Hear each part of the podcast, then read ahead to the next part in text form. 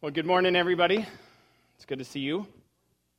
Uh, I had this experience as a child where my mom would run to us, and she, well, I actually prayed that my sister wouldn't be in the room, but it would be come around the same time every month, and my mom would come in and she'd be like, "Highlights is here." Now, I know I'm kind of a nerd, but if you didn't know, that pretty much seals the deal because Highlights was a fun with a purpose educational magazine for kids.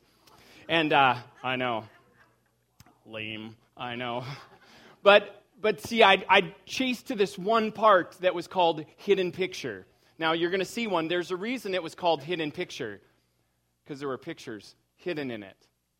Uh, highlights didn't probably make it through a marketing class or anything like that. But the point was, there were some things that were super easy to find in this, in this picture, like the hockey stick. No problem, right? Okay. Uh, the heart, Mm, the mitten? Come on, think bananas. Okay, well, it was easy for me to find.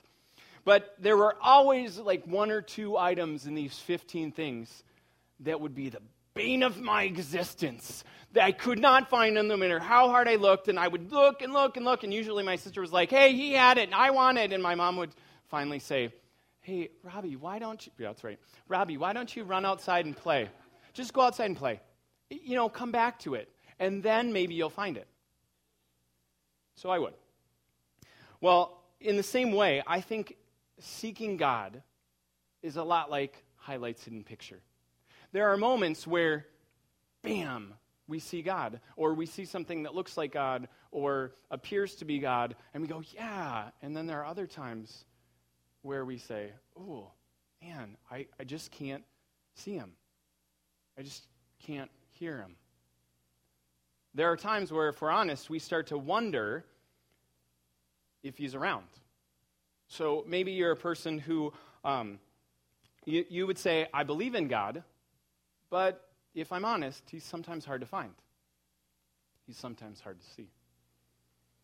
You might be someone who says, You know, I, I believe in God, especially I believe he's a sovereign being way far away, high, uh, far.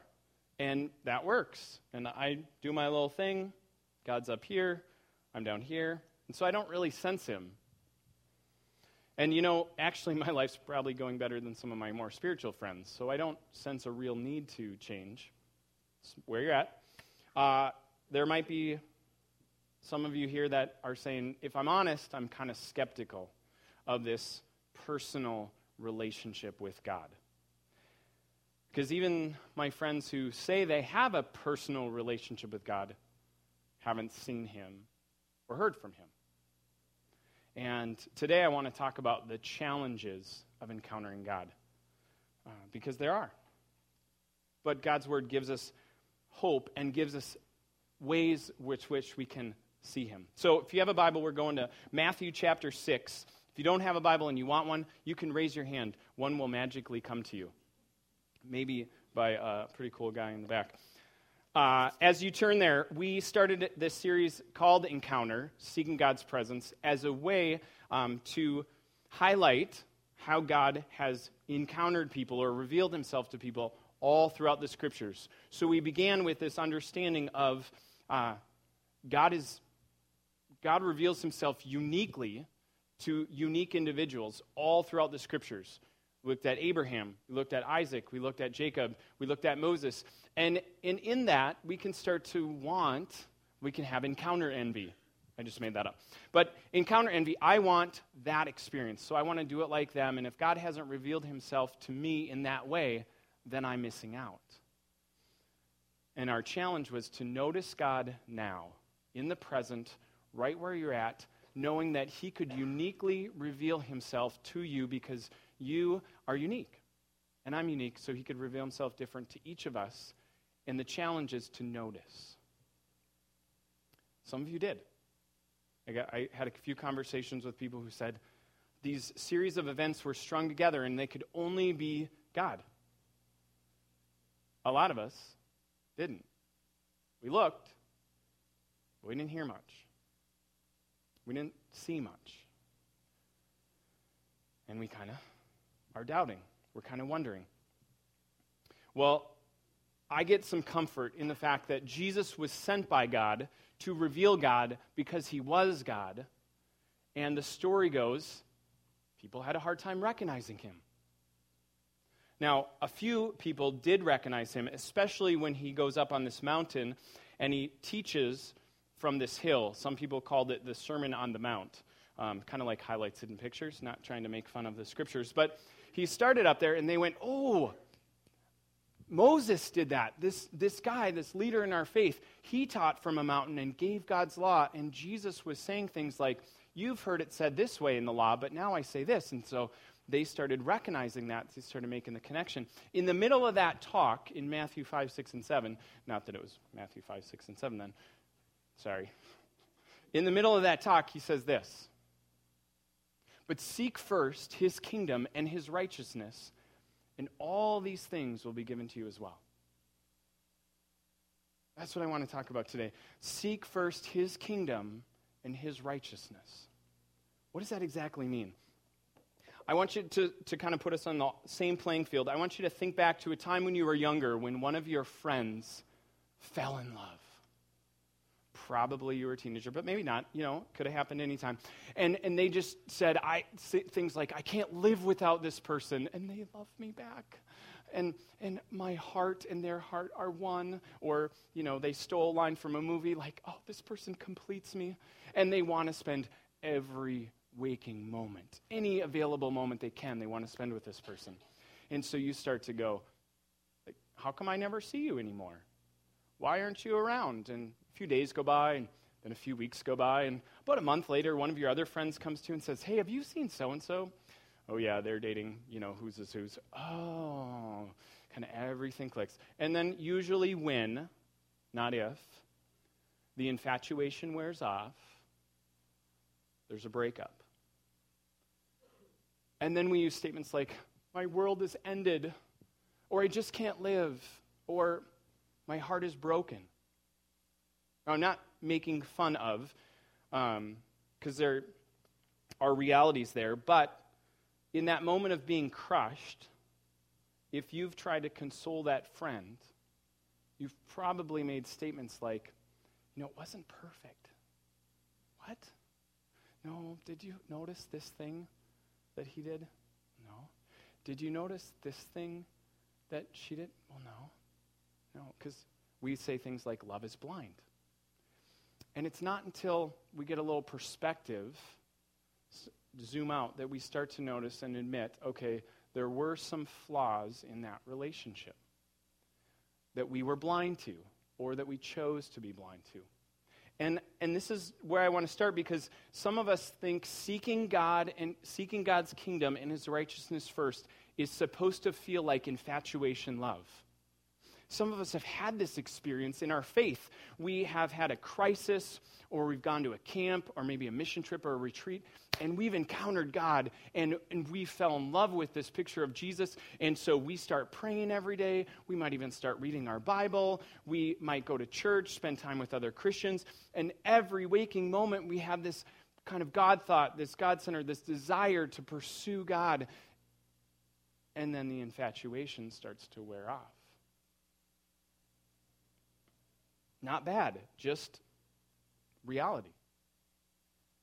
Maybe this has happened in a relationship when you start to notice that he passes gas too much, or, you know, he makes rude comments, or she wears a little less makeup, or she stops laughing at your bad jokes, and you start to go, hey, what happened?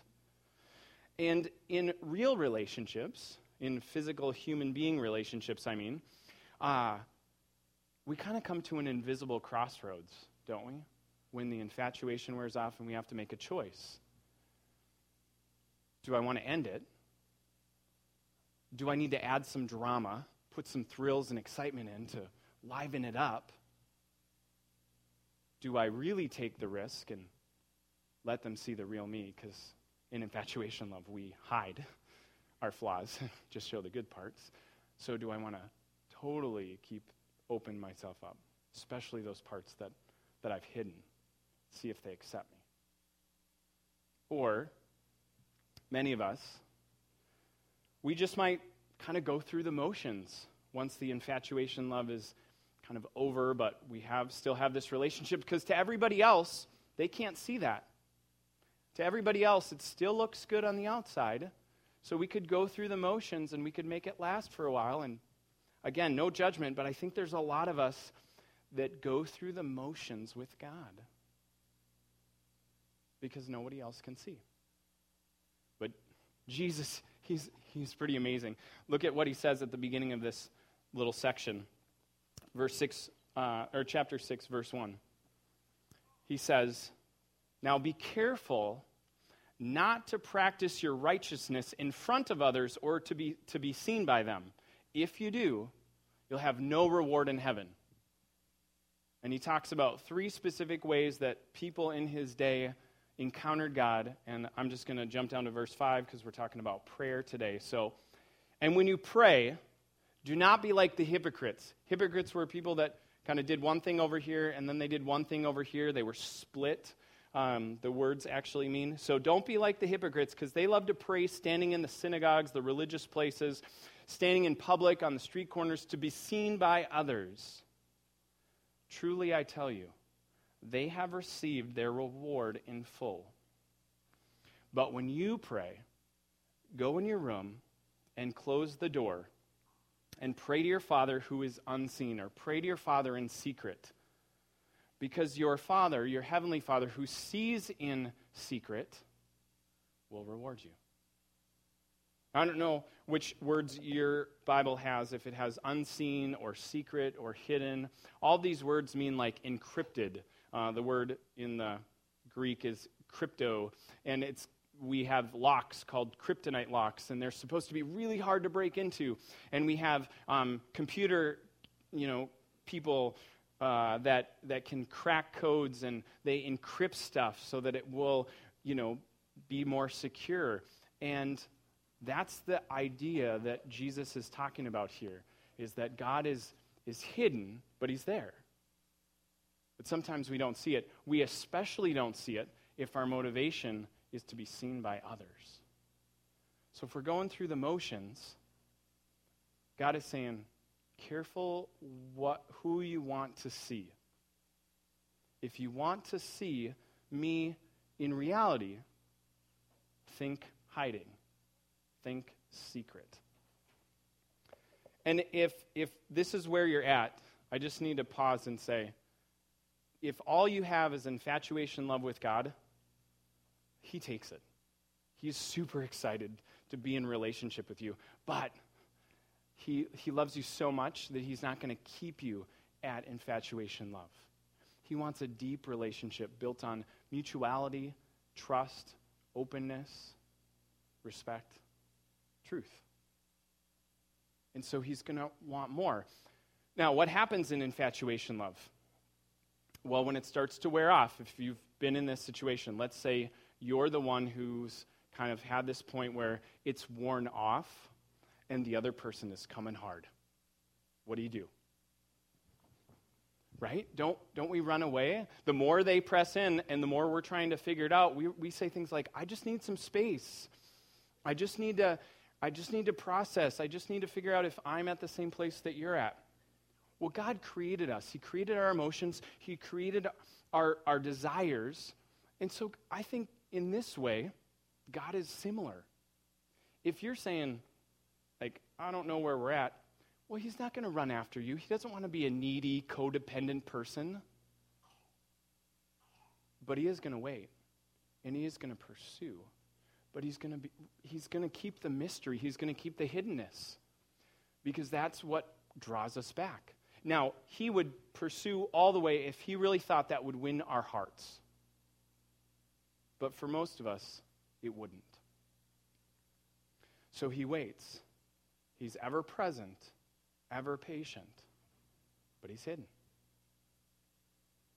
So if that's where you're at again no judgment. I would just encourage you to Admit it. Say, This is where I'm at with you, God. And I'm at this invisible crossroads. And, and I would encourage you to say, Okay, I'm going to reveal all of me the good and the bad and see if God accepts you. I have not met anyone, I haven't read anyone in Scripture, I haven't met anyone in person who's humbly and vulnerably come to God and had God go, mm nope. God is saying. So I take great hope in that. But that's just one, this kind of infatuation love. The other way that is a real obstacle to our encountering God is that we just live in a world of distraction. And we're really distracted people. And I think this video that we're going to see here for a couple minutes shows just how distracted we are.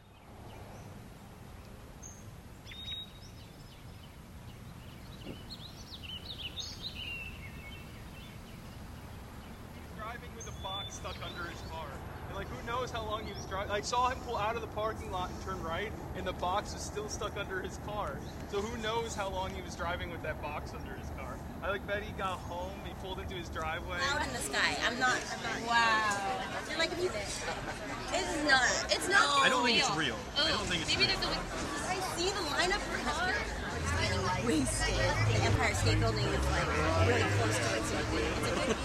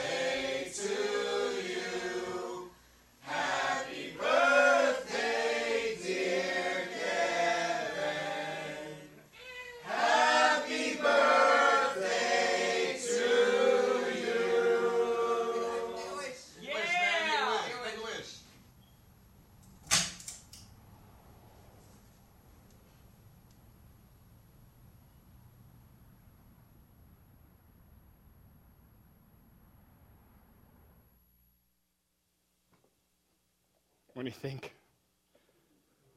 Sad, isn't it?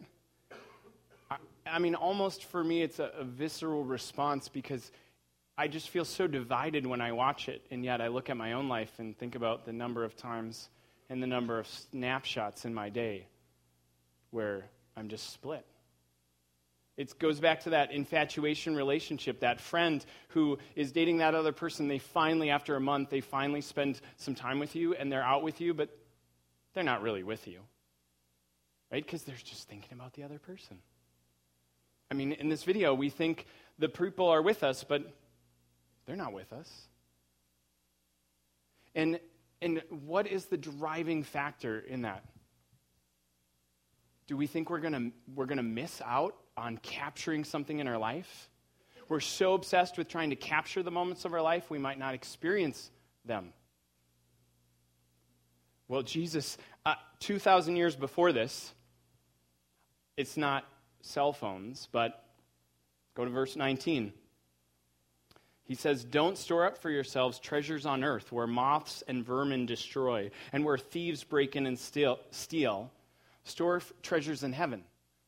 Why? Because where your treasure is, there your heart will be. Again, God created our desires.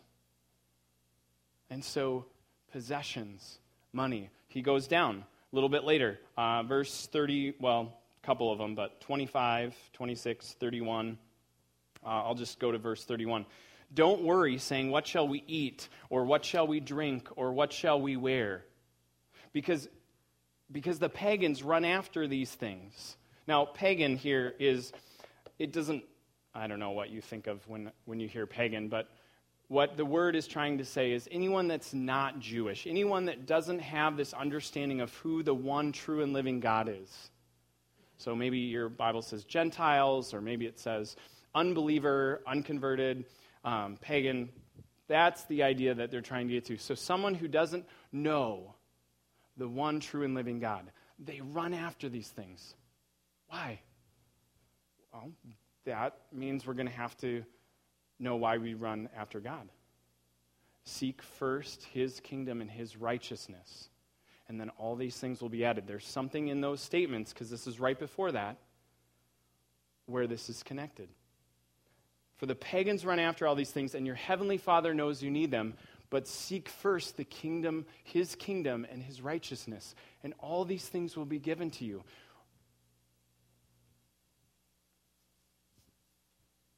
Money, possessions, food, drink, clothing.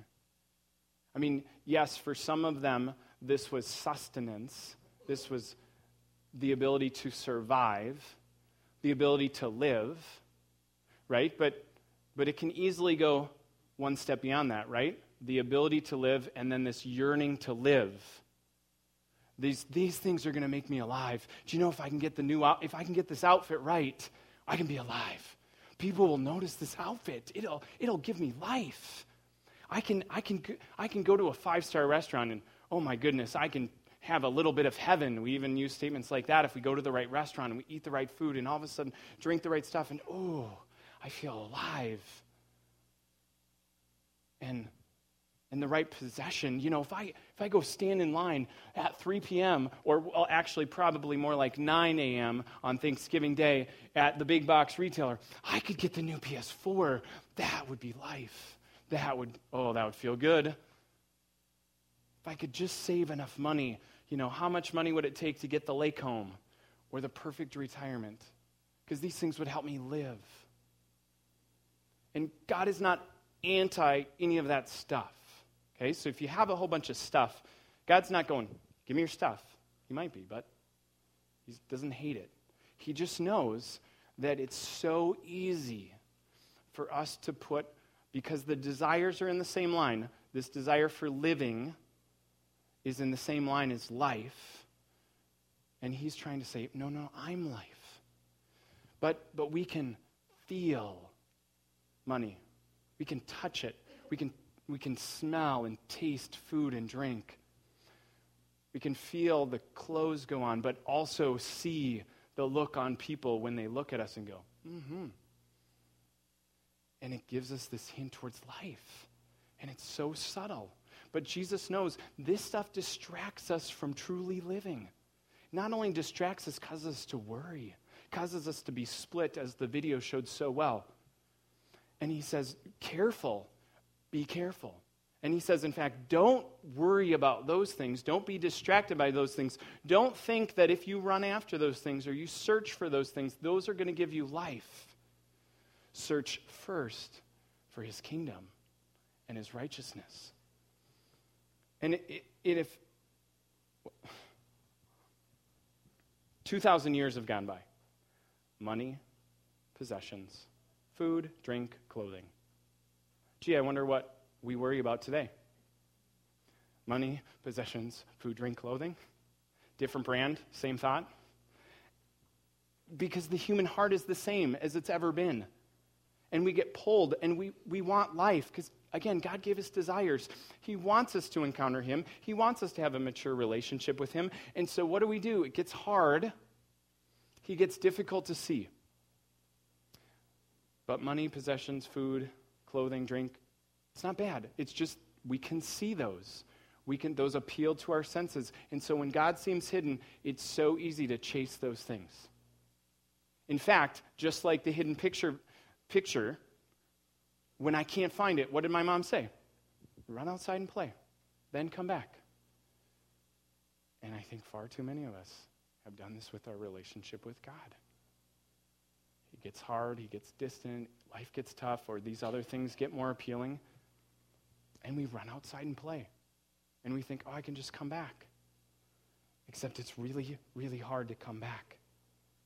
I was in a conversation with um, a guy who told me some of his encounter. And he said, when I was 10, I started to really wonder if God was real. Could I see him? Could I experience him? And that wonder turned into worry. And I, I was afraid to ask questions, and I didn't get to ask him, like, were you afraid that the church wouldn't accept your questions? No good questions here, especially no questions that we can't answer. We don't want those questions. Or was he just afraid to ask the question? Didn't get to ask him that. But, but either way, his, his wonder turned into to worry. And he started to worry I think maybe I'm missing out. I, can I can feel these things, but I, I can't feel God. So I know what I'll do. I'll just run outside and play for a while. And so at 13 or 14 years old, he went out to play. First, it was cutting school, and it was kind of, this is all kind of a pleasure adventure. I'll, I'll cut school, and maybe that'll give me the thrill. And it was easy, and I didn't get caught very often, and experienced some life in that. And, but that kind of wore off. So then it was, it was really easy for, for this young man to get alcohol. So he started drinking, and that brought a little thrill, brought a little life to him, and, and, and then that wore off. And then it was dating because it was in high school, and so, and so then that thrill wore off. And then it was farther than that dating, um, all the way dating, full experience of thrill of pleasure and not getting caught, and drinking and dating. And, and, and then that thrill wore off. And so then it was drugs. But then that thrill wore off. And then it was selling drugs. And because then there was the thrill of maybe I could start to recoup some of the costs of my investment, of my pleasure adventure. And then that wore off. And he sat as an adult in jobs that he liked but didn't like, kind of thrillless, joyless, dark. And as he says, I was just depressed.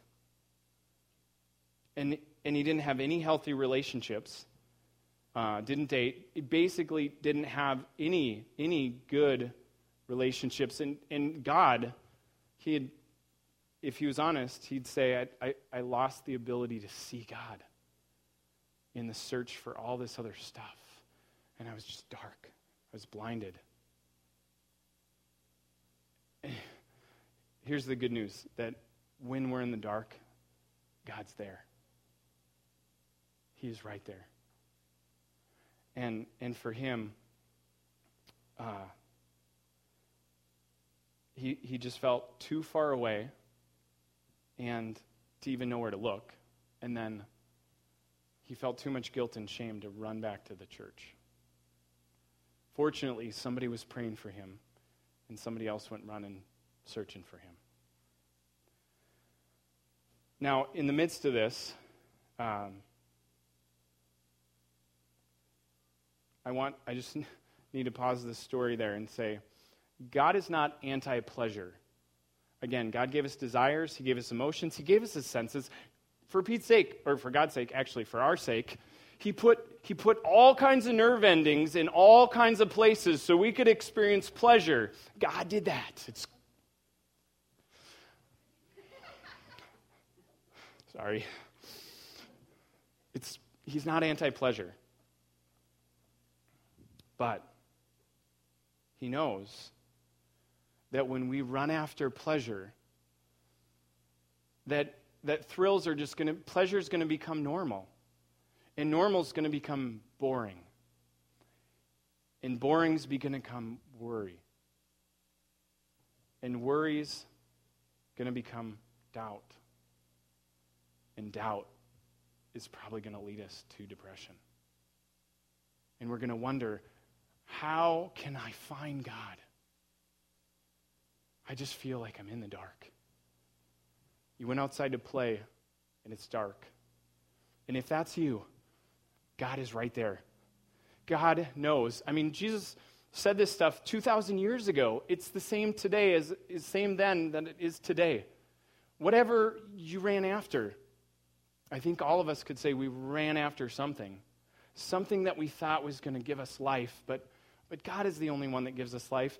And, and God knows exactly what we need. But he, he wants us, again, that mature relationship built on truth and trust. So he wants us to come. Say we need it. Say we want him. He didn't, he's not just sitting back there going, come on, I'll, play uh, Marco Polo. I know you're in the dark. No, No, he sent, he sent his very best. He sent his one and only Son to reveal God because he was God, because he desperately and abundantly and mercilessly loves us, pursues us, dies for us to restore the relationship, to turn on the lights, if you will, to, to reveal the kingdom and the righteousness. If we can seek first his kingdom and his righteousness, if we can understand Jesus, then we can see that it's not hidden. It's right there. It's just not in our physical world that we would see. It's in the spiritual way of seeing. And we figure it out at the end of the verse. But see, the unbelievers, they run after all these things that they think will give them life. And your heavenly Father knows you need them. But seek first his kingdom and his righteousness. Why? Be- because what we believe about God will determine where we go, what we do. Your heavenly Father knows you need these things money, possessions, food, clothing, drink. He knows you need them. Now, do we think God's holding out on us? Because Adam and Eve in the, in the garden, they thought God was holding out on them. They doubted. And that's the thing for all of us. It's the same. The human heart's the same. The whole story. I, I wonder if God is holding out on us. We'll go after that. You say, no, no. Your Heavenly Father knows you need them. So if you believe that God is good, He's going to give them to you. If you believe God gives good gifts, do you believe He's giving abundant gifts, that He's just waiting to give them?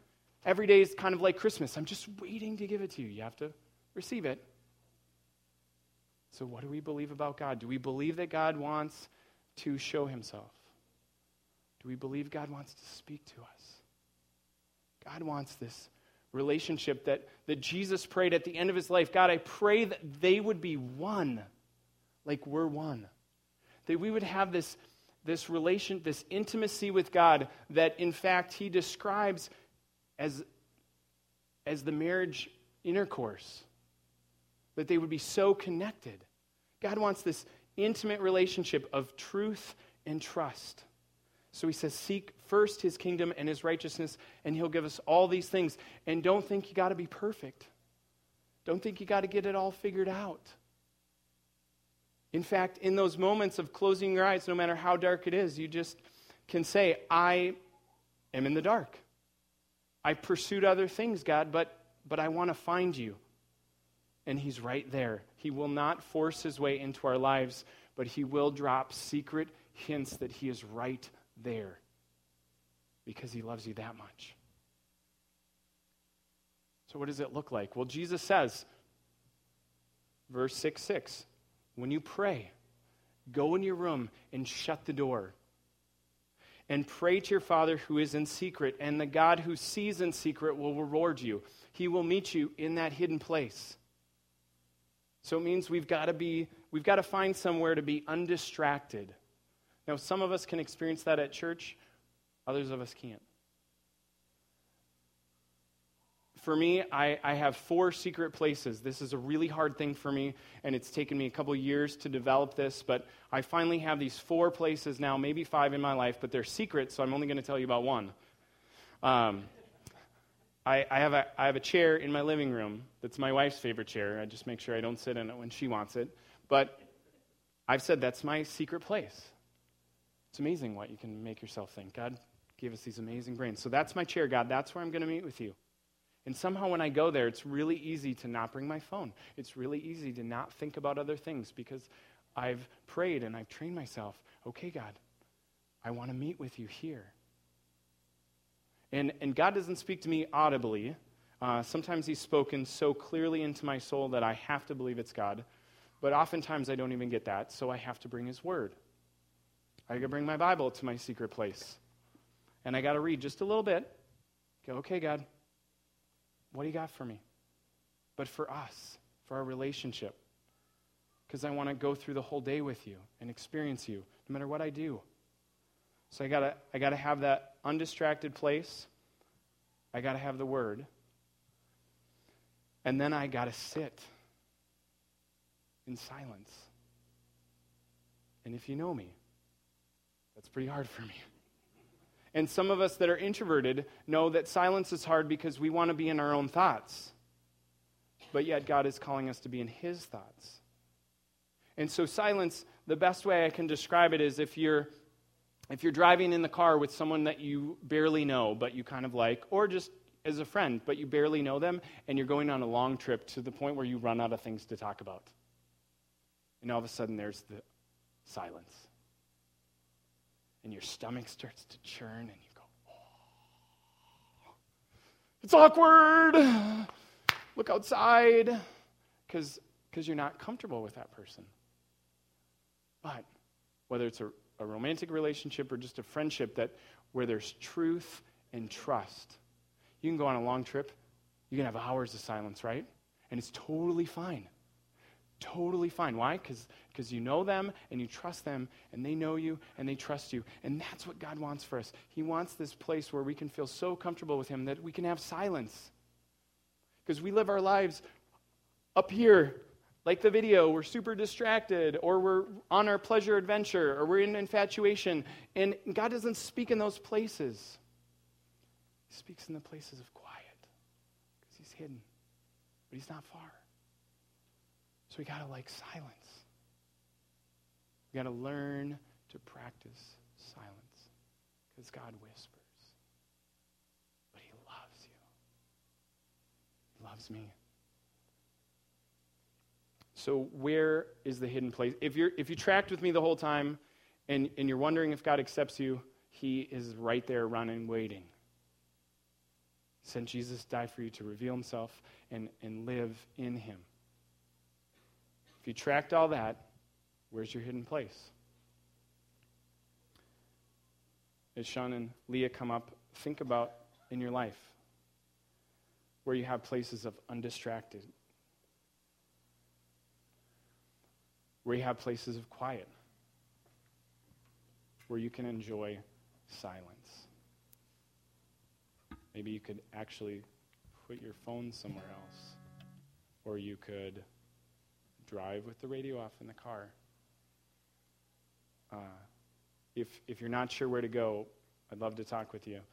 And if you're just not sure because it's so dark, God frees people all the time. God, Jesus comes on the scene and he releases people from their addictions. He releases people from their darkness all the time, and he wants to do that for you. So we got a prayer corner, and I love to pray with you um, before you go today.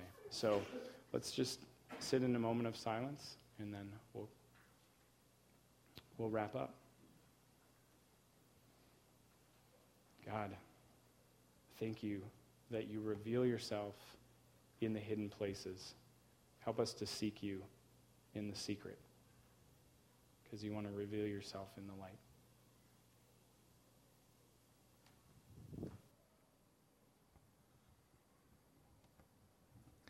One of the places that um, that I meet God, and that is a still and quiet place, is just sitting with my guitar. And in that time, I often write music and write songs. And this song I wrote a few years back, and it's just about um, God's peace and stillness, and um, just asking for that in our lives.